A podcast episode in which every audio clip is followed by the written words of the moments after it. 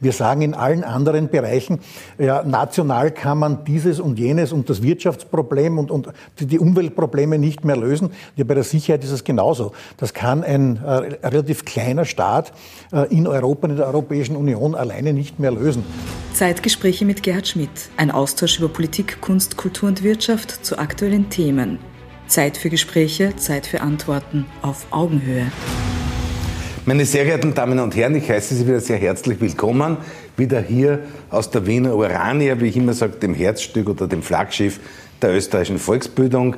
Herzlich willkommen zur heutigen Ausgabe unserer Zeitgespräche. Wir leben in sehr schwierigen, sehr bewegten, sehr herausfordernden äh, Zeiten. Zeiten, äh, die Themen wie Militär, Landesverteidigung äh, wieder sehr aktualisiert haben. Und ich freue mich, dass ich heute einen ganz besonderen Gesprächspartner begrüßen darf, der bis vor wenigen Tagen einer der höchsten Offiziere des österreichischen Bundesheeres war, jetzt in den wahrscheinlich Unruhestand getreten ist. Ich begrüße sehr herzlich Herrn Generalleutnant Franz, Magister Franz Reisner. Herr Generalleutnant, danke, dass du Zeit gefunden hast, in die Zeitgespräche zu kommen. Ich danke dir für die Einladung.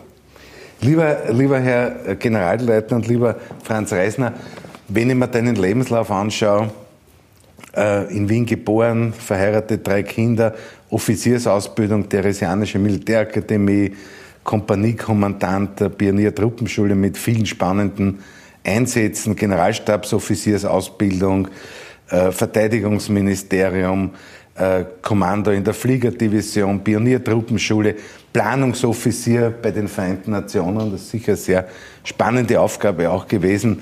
Planungsverfahren, Leiter des Referats Planungsverfahren im Verteidigungsministerium, Kontrollabteilung, äh, Studium in, in, in, in Washington DC an der National Defense University, äh, Militärkommandant von Wien und Chef der Streitkräfte des österreichischen Bundesheers bis vor einigen Tagen.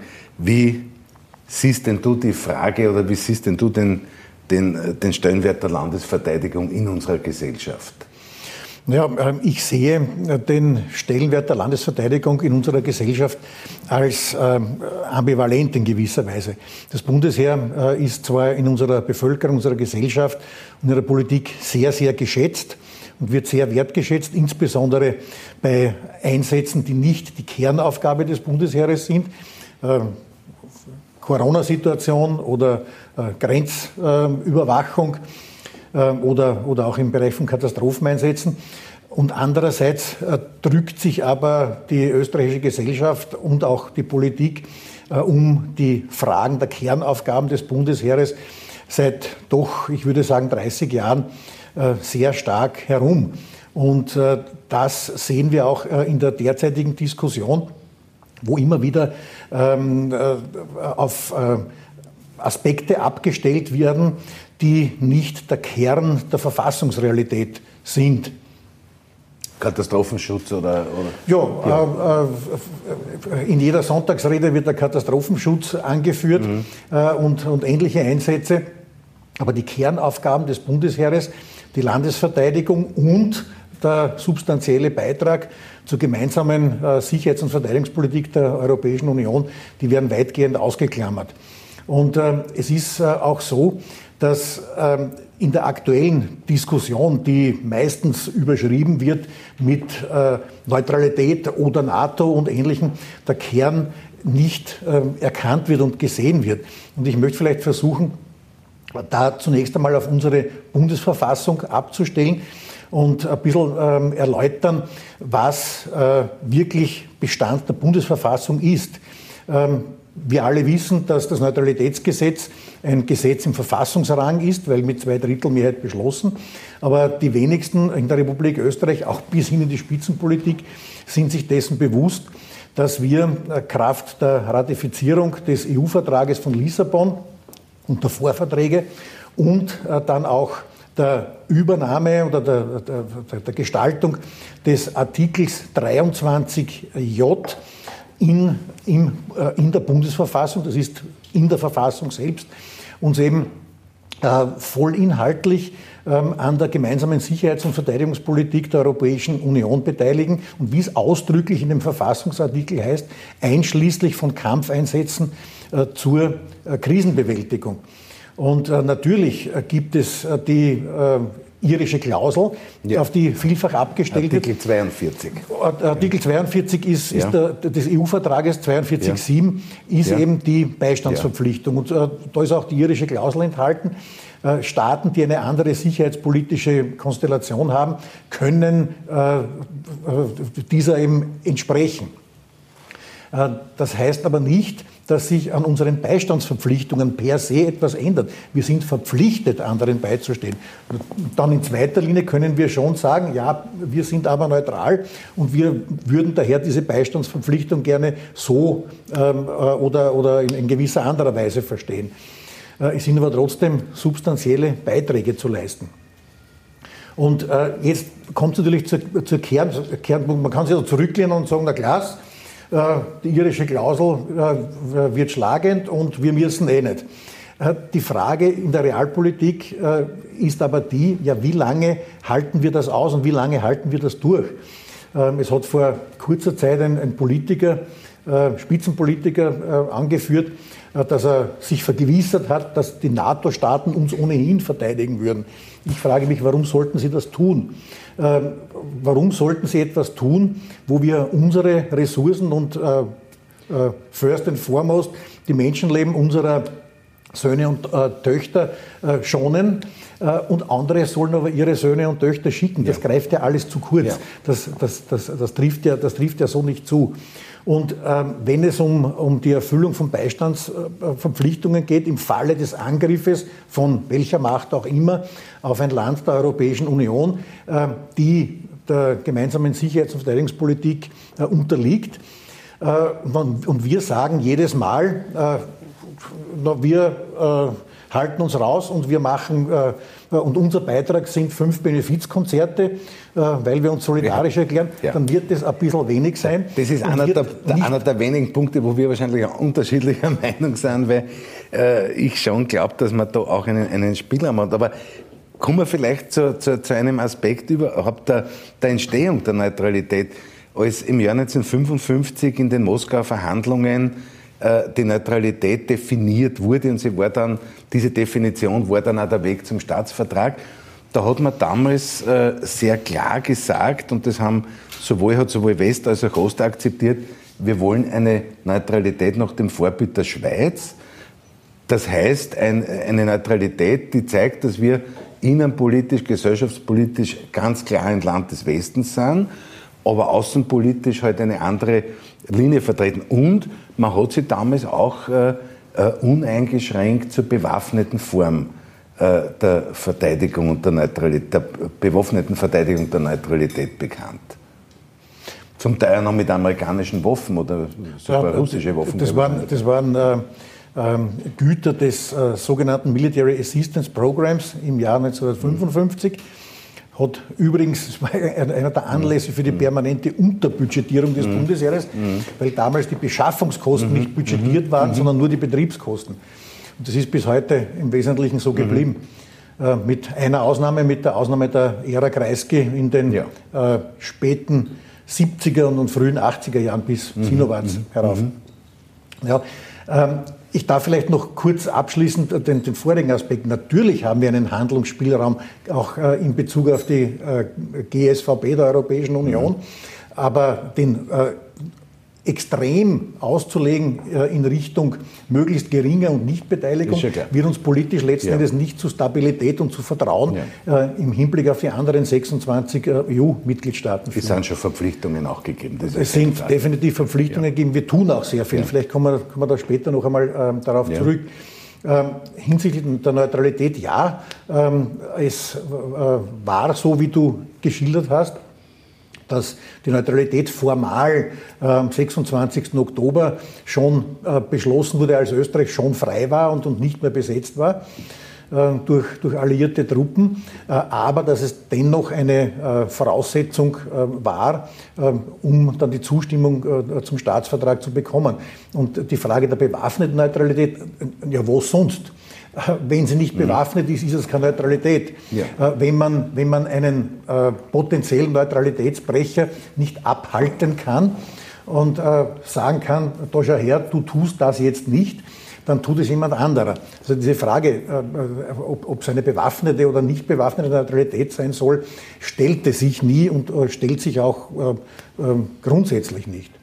Jetzt hat die, die, Sozialdemokratie hat nicht immer äh, in der Zweiten Republik und vor allem auch aufgrund der Erfahrungen der Ersten Republik äh, und der Zeit nach der Ersten Republik, also in den beiden Faschismen, nicht immer die, die, die, die besten, äh, den besten Zugang zu, zu Fragen des Militärs und der Landesverteidigung gehabt.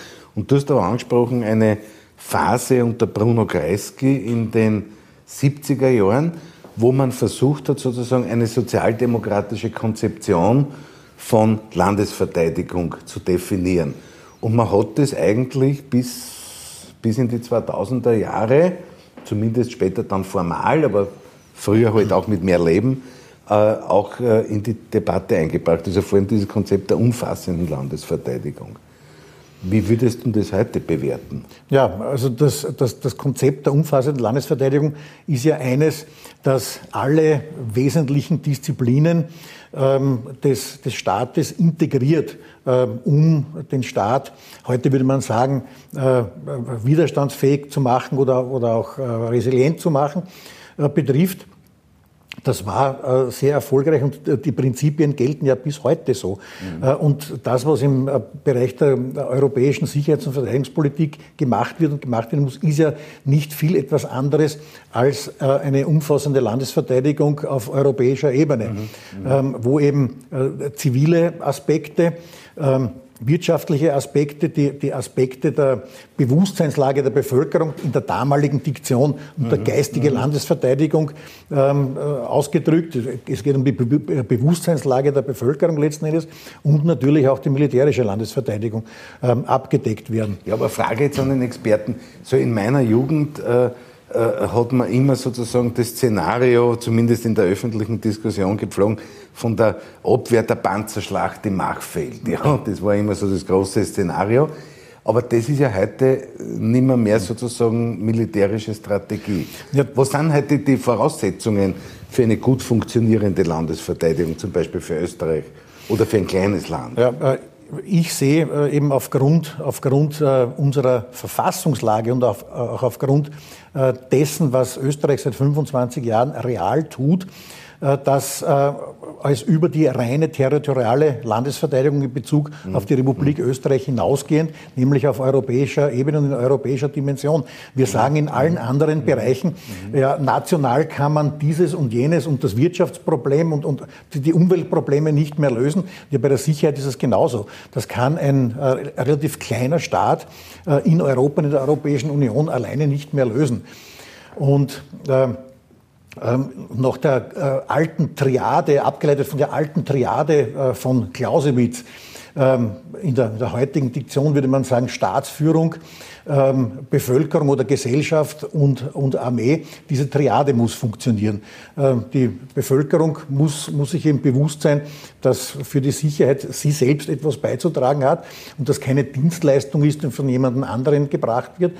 Ähm, die Staatsführung muss eben entsprechend dafür Sorge tragen und die entsprechenden politischen Entscheidungen treffen. Und die Armee muss nach den äh, entsprechenden Standards aufgestellt sein.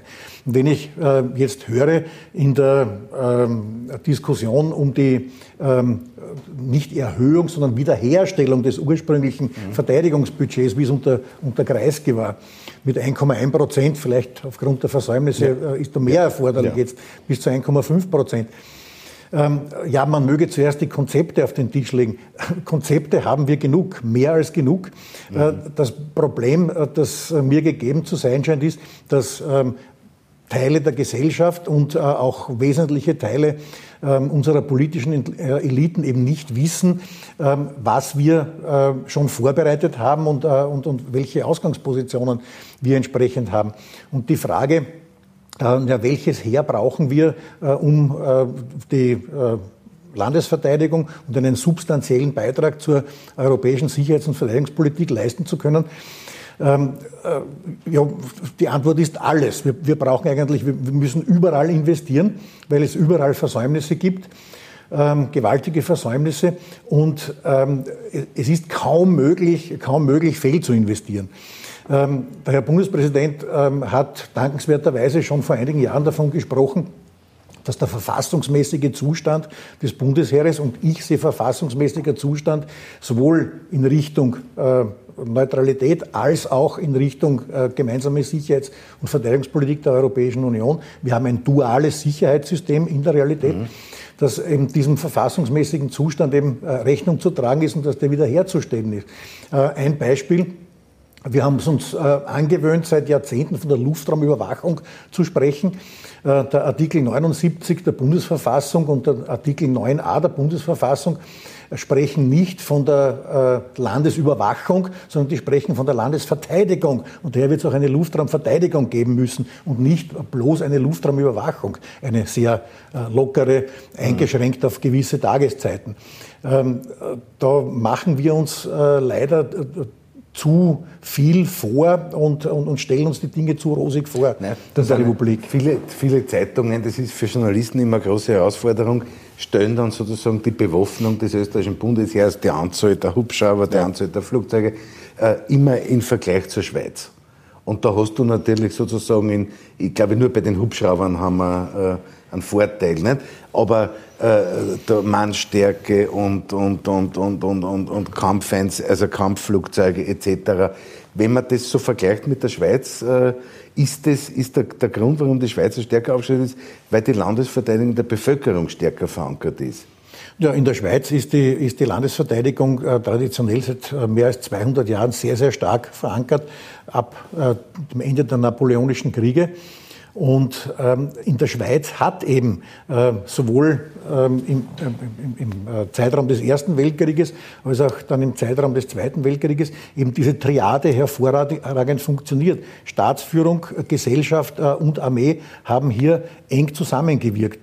Und ähm, äh, die Schweiz eignet sich natürlich äh, schon als eine Benchmark für Österreich. Man sagt, okay, äh, die Schweiz territorial halb so groß wie Österreich, ähm, leistet sich äh, diese und jene ähm, Armee, war äh, als ein Baustein äh, ihrer Sicherheit damit äh, mhm. erfolgreich, mhm. konnte sich aus Kriegen und Konflikten heraushalten.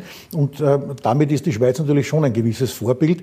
Ähm, wenngleich äh, ich immer wieder sagen muss, unser, unserem dualen Sicherheitssystem ist Rechnung zu tragen. Mhm. Wir müssen auch substanzielle Beiträge äh, materieller Natur, aber auch hinsichtlich unserer Bewusstseinslage in der Gesellschaft ähm, für die ähm, gemeinsame Sicherheits- und Verteidigungspolitik der Europäischen Union mhm. äh, tun und, und dem Rechnung tragen. Mhm. Jetzt kenne ich mich in technischen Fragen natürlich nicht aus und da bist du der Experte. Aber ich denke mir, dass, äh, dass wahrscheinlich auch in, in, in militärischen Fragen oder in der Landesverteidigung dieser Technologieschub, den wir ja in allen Disziplinen erleben, ja, von, der, von der Medizin über die Telekommunikation, dass dieser, dieser Technologieschub ja vor der militärischen Verteidigung nicht Halt macht, aber wahrscheinlich auch mit enormen Kosten verbunden ist. Ne? So ist es. Ähm ich habe schon erwähnt, dass ähm, die äh, Budget-Tangente ab äh, Beginn der 1990er Jahre eine stark abnehmende war. Wir hatten am, am Ende der, der, Ära Kreisky, der Ära Sinowatz, der Ära Franitzky, ähm, 1990, 91 noch 1,1 Prozent Anteil am äh, Bruttoinlandsprodukt und das ist gefallen mittlerweile auf 0,67 äh, oder 0,69 äh, derzeit. Und äh, es konnten äh, daher auch viele Investitionen nicht getätigt werden. Und dazu kommt noch, dass wir in den 90er Jahren und bis heute äh, die gesamte Digitalisierung stemmen mussten bei abnehmendem Budget. Mhm. Das hätte, mhm. Allein das hätte schon mhm. ein höheres Budget erfordert. Und wir haben aber die Digitalisierung ähm, in doch sehr prominentem Ausmaß gestemmt, ähm, trotz abnehmendem Budget. Und ähm, vielleicht äh, ein Beispiel noch. Wo, worum geht es? Es geht natürlich äh, darum, ähm, Kräfte zu schaffen, die ähm, auf Augenhöhe mit anderen Nationen sind, um eben diese Beiträge leisten zu können und um auch Landesverteidigung leisten zu können. Ähm, und das muss eben den entsprechenden Standards entsprechen. Äh, und zwar nicht zuletzt deswegen, weil wir ja auch äh, die ethische Verpflichtung haben, unsere Soldatinnen und Soldaten und die Bevölkerung äh, entsprechend zu schützen. Wir können da nicht mehr mit den, den alten ähm, äh, Flächenfeuer, ähm, äh, auf irgendwelche Ziele schießen, die gewaltige Kollateralschäden äh, verursachen, sondern äh, es gibt eben, ich weiß schon, das wollen viele eben nicht hören, es gibt eben auch die Notwendigkeit mit, mit Wirkungsmitteln, mit kinetischen Mitteln, wie das fachlich genannt wird, ähm, Wirkung zu erzielen. Und das muss eben äh, präzise erfolgen können. Äh, nicht zuletzt auch aus ethischen und, und, und moralischen Gründen. Und ähm, das kostet viel Geld und das äh, ist natürlich sehr stark abhängig von der Elektronik und von der Digitalisierung. Sag, die, die, man hat, der Begriff Cyberkriminalität, der ist ja heute sozusagen in aller Munde und ich glaube, dass wir in der öffentlichen Diskussion äh, traue ich mir irgendwie zu sagen, nur einen Teil vom ganzen Problem glücklicherweise wahrscheinlich sogar mitbekommen.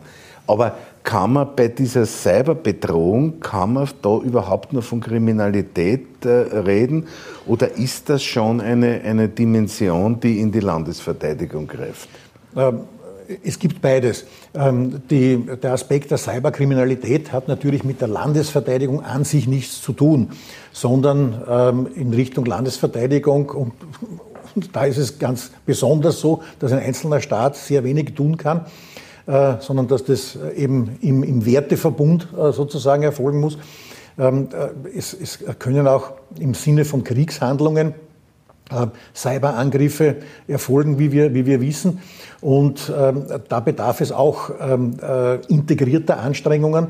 Einerseits braucht es Cyberabwehrkräfte und, ähm, und ähm, entsprechende Vorkehrungen und andererseits müssen aber die angegriffenen Organisationen ähm, die entsprechenden Netzwerke ähm, der verfassungsmäßigen Einrichtungen ähm, auch in der Lage sein, selbst äh, entsprechende ja. Schutzmaßnahmen zu integrieren. Und auf, auf, äh, auf höherer Ebene, und da bin ich wieder bei der, äh, der, der supranationalen Ebene äh, wird es natürlich auch äh, ähm, Cyberangriffsvorkehrungen ähm, geben müssen, um eben ähm, äh, solche Zentren die ihrerseits Cyberangriffe starten, von vornherein eben ja.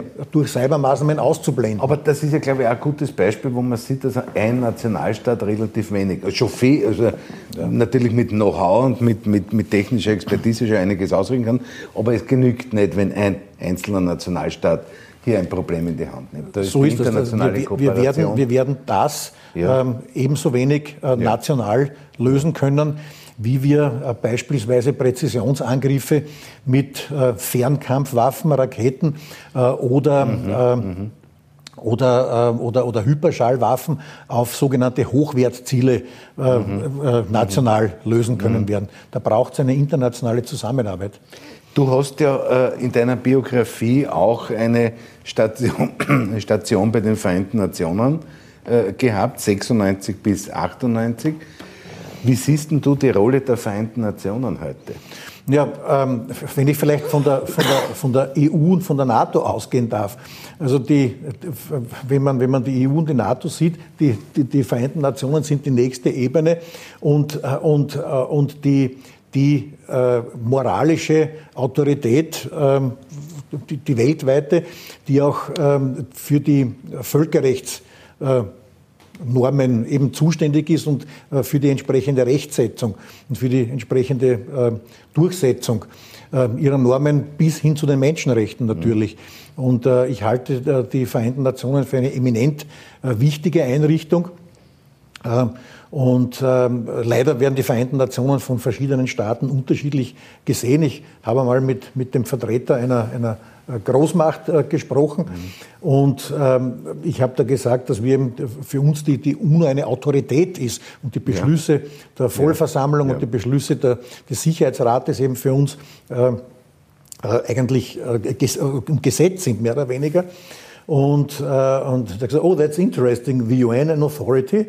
Ähm, also das ist nicht in der Bewusstseinslage ähm, aller Gesellschaften und aller, aller Staaten so abgebildet, wie wir leider jetzt auch. Weil theoretisch sehen. könnte ja der Sicherheitsrat, das wird er nicht tun, aber der Sicherheitsrat könnte theoretisch äh, auch äh, beschließen, dass wir europäische Regionalsicherheitsarchitektur äh, hätten, die dann sozusagen im Auftrag der Vereinten Nationen, es würde sogar die so Neutralität aufheben. Ne? Das, ja, so ist das. Nach dem ähm, äh, Artikel 8 in der, in der, in der, in Chapter 8 in der, in der UN Charter äh, können Regional Arrangements und yeah. die EU oder auch die NATO sind solche Regional Arrangements beauftragt werden, autorisiert werden, gewisse sicherheitspolitische Maßnahmen zu setzen und das wurde ja auch getan.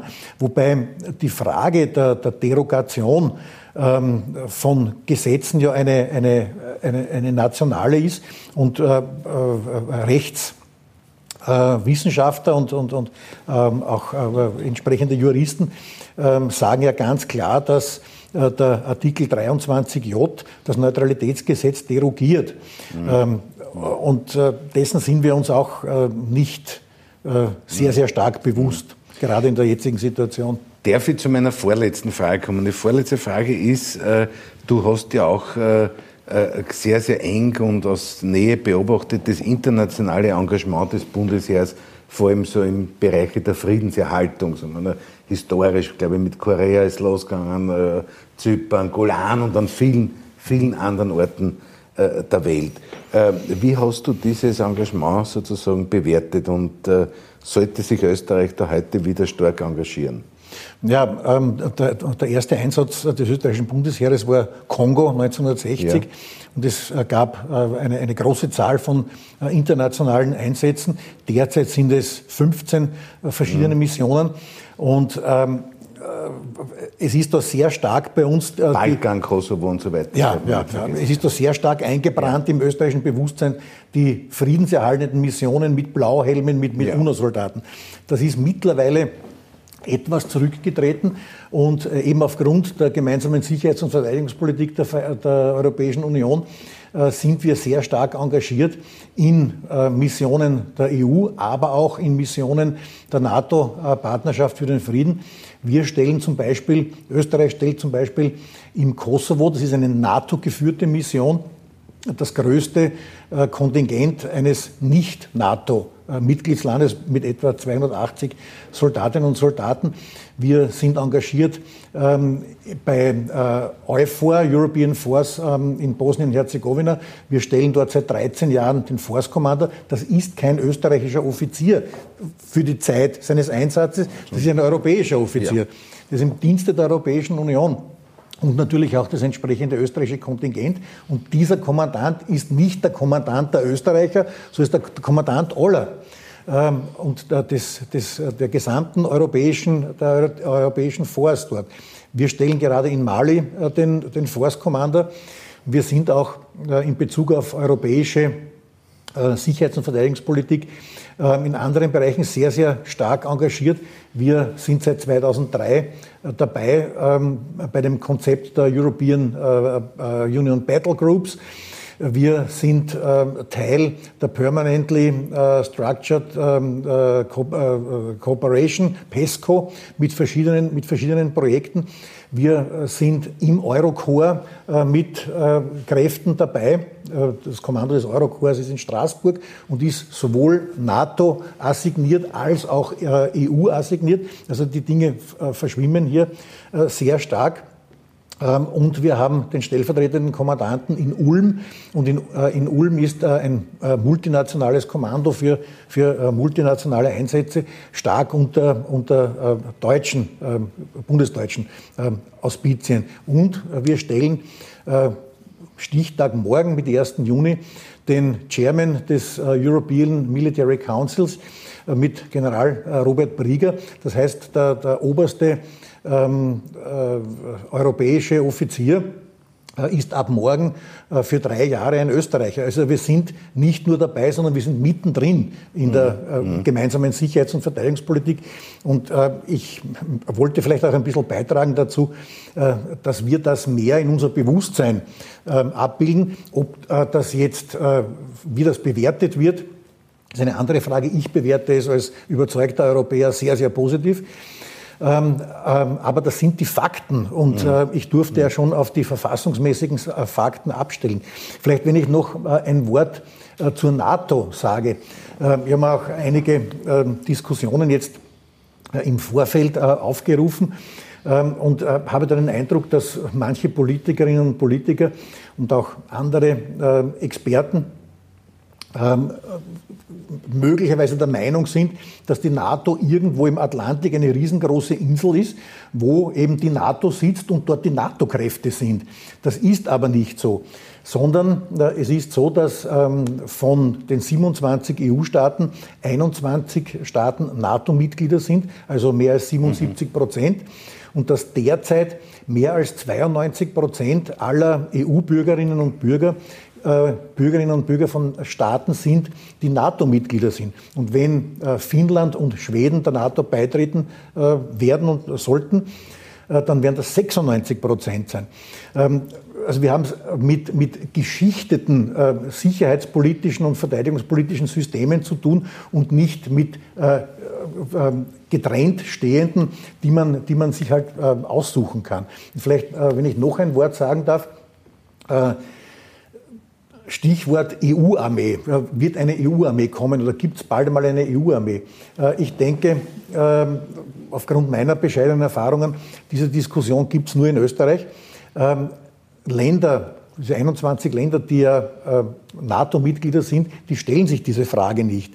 Die sagen ja, wir haben unsere Armee und die bauen wir in standardisierter Aber Form. Es, gibt schon auch innerhalb der NATO große Unterschiede. Wenn ich jetzt an die Rolle der Türkei denke, Natürlich, ja oder die Franzosen werden auch immer wieder versuchen, ihren eigenen Weg zu gehen. So ist es. Und ja. so, so, ist es ja auch in der EU. Ja. Äh, und äh, daher ist das, wie es in, in ja. äh, demokratisch konnotierten ähm, Organisationen eben üblich ist, immer eine Frage der Verhandlungen, der Diskussion, des Gesprächs, der Abstimmungen.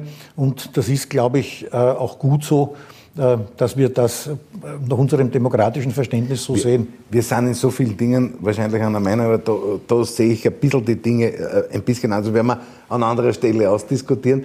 Eine Schlussfrage noch, du hast ja neben all deinen hohen dienstlichen Verpflichtungen, die du natürlich mit gebotener Überparteilichkeit erfüllt hast, dich sozusagen im Privaten immer zur Sozialdemokratie bekannt. Und jetzt wollte ich dich äh, da auch fragen, wenn du jetzt sozusagen aus der, aus der Rolle des aktiven, in den Ruhestand versetzten Offiziers, ja, äh, die Situation bekommst, welchen, welchen Rat würdest du jetzt in Bezug auf Landesverteidigung, umfassende Landesverteidigung, welchen Rat würdest du der Sozialdemokratie, wir haben ja viele Zuschauerinnen aus, den, aus unseren eigenen Reihen, äh, da mitgeben?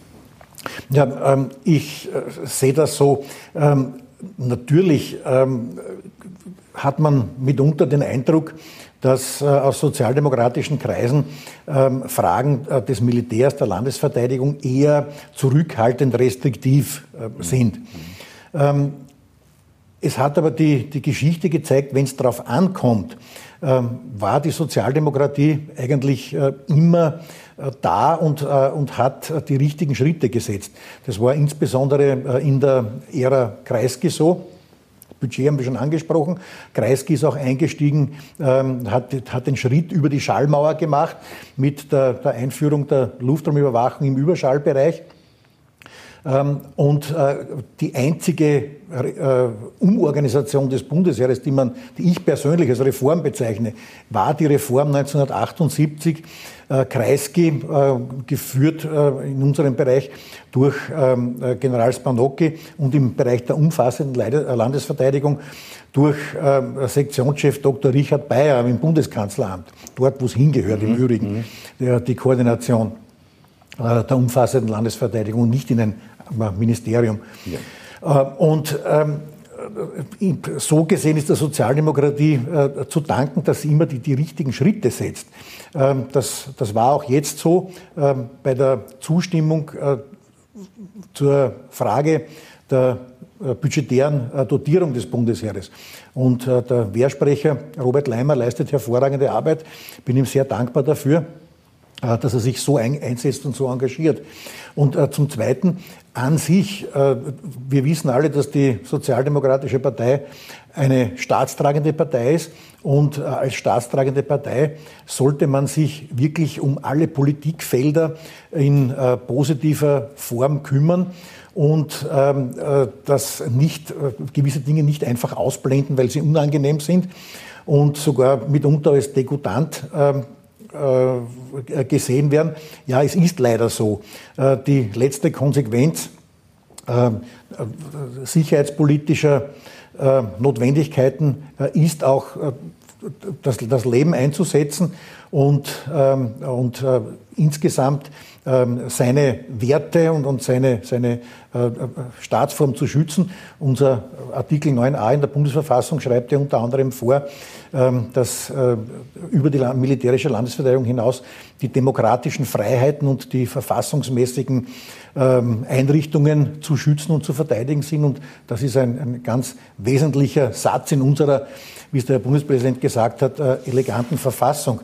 Und äh, ähm, mein Wunsch und meine Bitte an die Sozialdemokratie aller Ebenen ist es eben, sich wirklich äh, darum äh, zu kümmern, weil äh, sonst überlässt man eben diesen, dieses politische Feld anderen, wo eben das nicht so sicher ist. Das ist immer sehr, sehr positiv erfolgt. Und vielleicht darf ich da zum Abschluss noch einen, einen Satz vorlesen, eines der, der Gründerväter der Ersten Republik, nämlich dem damaligen Staatssekretär für Heerwesen Julius Deutsch. Äh, und äh, Julius Deutsch hat ja dann auch ähm, nach 1945 äh, eine Rolle gespielt beim Wiederaufbau des Bundesheeres. Und nach 1945 hat Julius Deutsch gesagt, ähm, es wird also nötig sein, dass sich unsere Organisationen, gemeint Organisationen der SPÖ, sehr eifrig um die einrückenden Soldaten kümmern. Wenn man dagegen den Heeresdienst als eine Art von anrüchigem Gewerbe betrachtet, von dem sich ein guter Sozialist am besten fernhält, dann überlässt man diesen entscheidenden Machtapparat den anderen. Eine pazifistische Agitation, die den Dienst im Heer lächerlich macht oder herabsetzt, ist ein Scheinradikalismus, der in seiner Wirkung eine Hilfeleistung für die Reaktion bedeutet. Ich glaube, es ist ein wunderbarer Schlusssatz, den sicher Bruno Kreisky auch kannte und äh, der wahrscheinlich auch mit, äh, mit ein Motiv für die für die große Reform dann der 70er Jahre war. Lieber Herr Generalleutnant, ich danke dir ganz, ganz herzlich für deine Zeit, für das spannende, sehr offene Gespräch. Ja, dafür bin ich dir sehr, sehr äh, dankbar. Äh, wir haben die ersten 25 Gespräche, ich glaube, heute haben wir das 48. Die ersten 25 Gespräche haben wir in Form eines kleinen Büchleins zusammengefasst. Die nächsten 25 Gespräche, wo dann unser heutiges auch dabei sein wird, wollen wir demnächst in einem Buch zusammenfassen und äh, das wird dann im Herbst äh, erscheinen. Ich möchte mich ganz, ganz herzlich bei dir bedanken und ich darf da als kleine Aufmerksamkeit und als Dankeschön für den heutigen Besuch diese Publikation der ersten 25 Gespräche mitgeben und darf dir persönlich alles, alles Gute wünschen. Vielen herzlichen Dank. Dank. Danke. Danke. Danke. Bitte. Danke.